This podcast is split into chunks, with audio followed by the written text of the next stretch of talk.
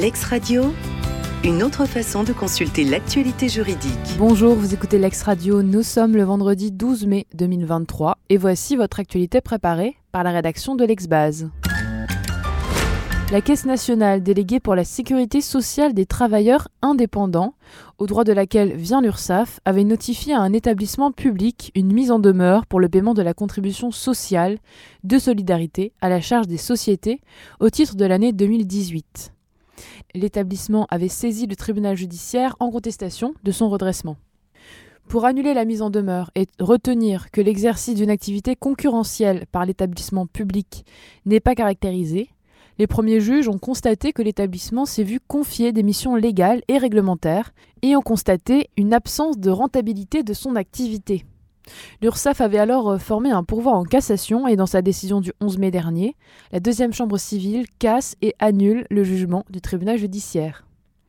Selon l'article L651-1, Quatrièmement, du Code de la sécurité sociale, la contribution sociale des solidarités des sociétés est à la charge, notamment, des personnes morales de droit public dans les limites de leur activité concurrentielle.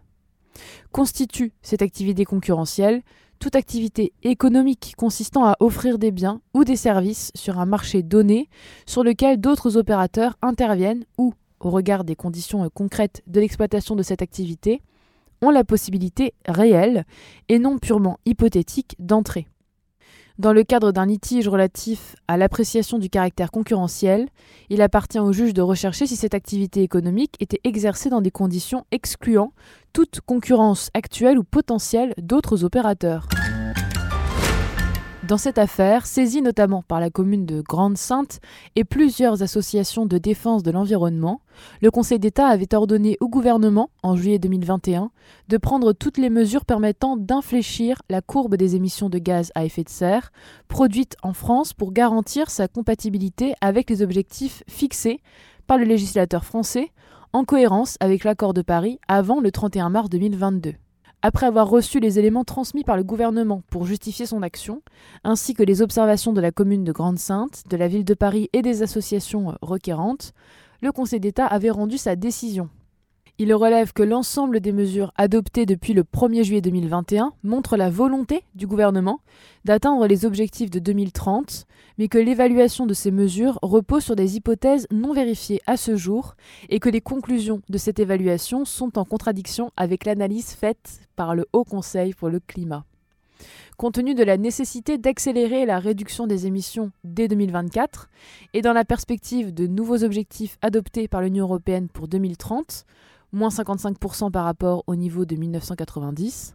le Conseil d'État estime que les mesures prises à ce jour ne permettent pas de garantir de façon suffisamment crédible que la trajectoire de réduction des émissions adoptée par le gouvernement pourra être atteinte, notamment l'objectif de réduction de 40% des émissions qui était en vigueur à la date de la décision du Conseil d'État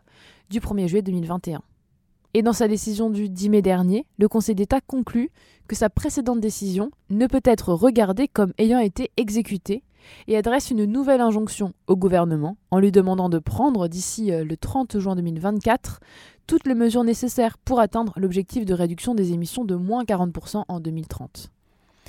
Il demande au gouvernement de transmettre d'ici euh, la fin de l'année, donc d'ici le 31 décembre, dans un premier temps, puis au plus tard le 31 juin 2024, tous les éléments justifiant à la fois qu'il a pris ces mesures et qu'elles sont de nature à permettre de respecter cet objectif. Quid d'une assignation mentionnant une mauvaise date d'audience? Dans cette affaire, une société avait acheté du tissu à une société de droit pakistanais pour la confection de vêtements de travail blancs destinés à un usage agroalimentaire. Cependant, le tissu avait présenté un défaut tel que le jaunissement au contact de l'eau de Javel. La société et son assureur ont assigné la société euh, pakistanaise en réparation de leur préjudice sur le fondement de la garantie des vices cachés. Une première assignation a été délivrée le 13 mai 2013, suivie d'une seconde délivrée le 1er juillet suivant, reprenant et annulant le premier, en raison d'une erreur affectant la date et l'horaire de l'audience.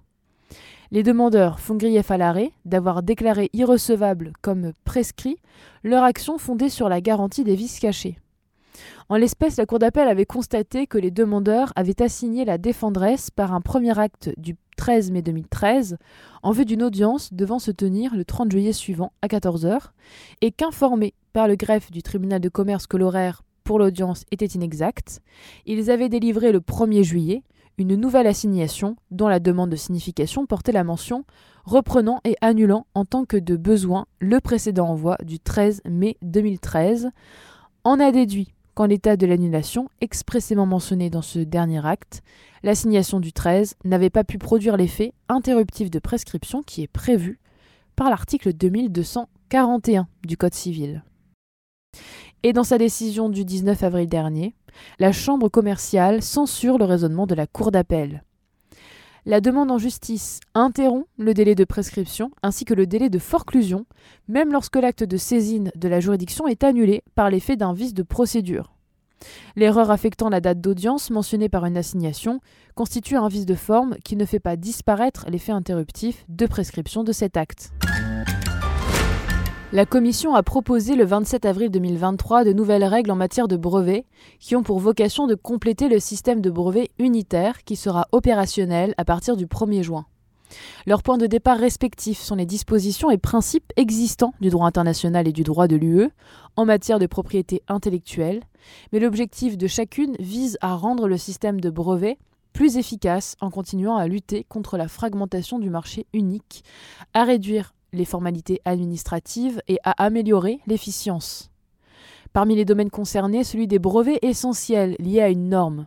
Ce sont ceux qui protègent une technologie déclarée essentielle à l'application d'une norme technique adoptée par un organisme d'élaboration de normes. Celles-ci sont par exemple relatives à la connectivité comme la 5G, Bluetooth, NFC ou à la compression et à la décompression audio-vidéo. La proposition introduit des mesures sur les aspects suivants. Un registre, une base de données et des contrôles relatifs au caractère essentiel pour ces brevets, des avis d'experts sur la redevance agrégée pour ces brevets, la détermination des conditions francs par voie de conciliation au lieu de contentieux coûteux, des mesures d'aide aux PME et la création d'un centre de compétences au sein de l'Office de l'Union européenne pour la propriété intellectuelle. Le règlement euh, proposé, qui est en anglais, s'appliquera à toutes les normes qui seront publiées après son entrée en vigueur. La Commission déterminera euh, cependant euh, les normes, leur application ou leur cas d'utilisation qui seraient exclus du processus de fixation des redevances agrégées et de conciliation franc lorsque l'octroi de licence pour les brevets essentiels liés à une norme ne présente aucune difficulté ou inefficacité majeure ayant une incidence sur le fonctionnement du marché intérieur. A l'inverse, les normes publiées avant l'entrée en vigueur du règlement ne relèveront pas de celui-ci, à moins que des distorsions spécifiques du marché, dues à des inefficacités dans l'octroi de licences pour les brevets, ne conduisent la Commission à les inclure dans son champ d'application. L'ex-radio, une autre façon de consulter l'actualité juridique.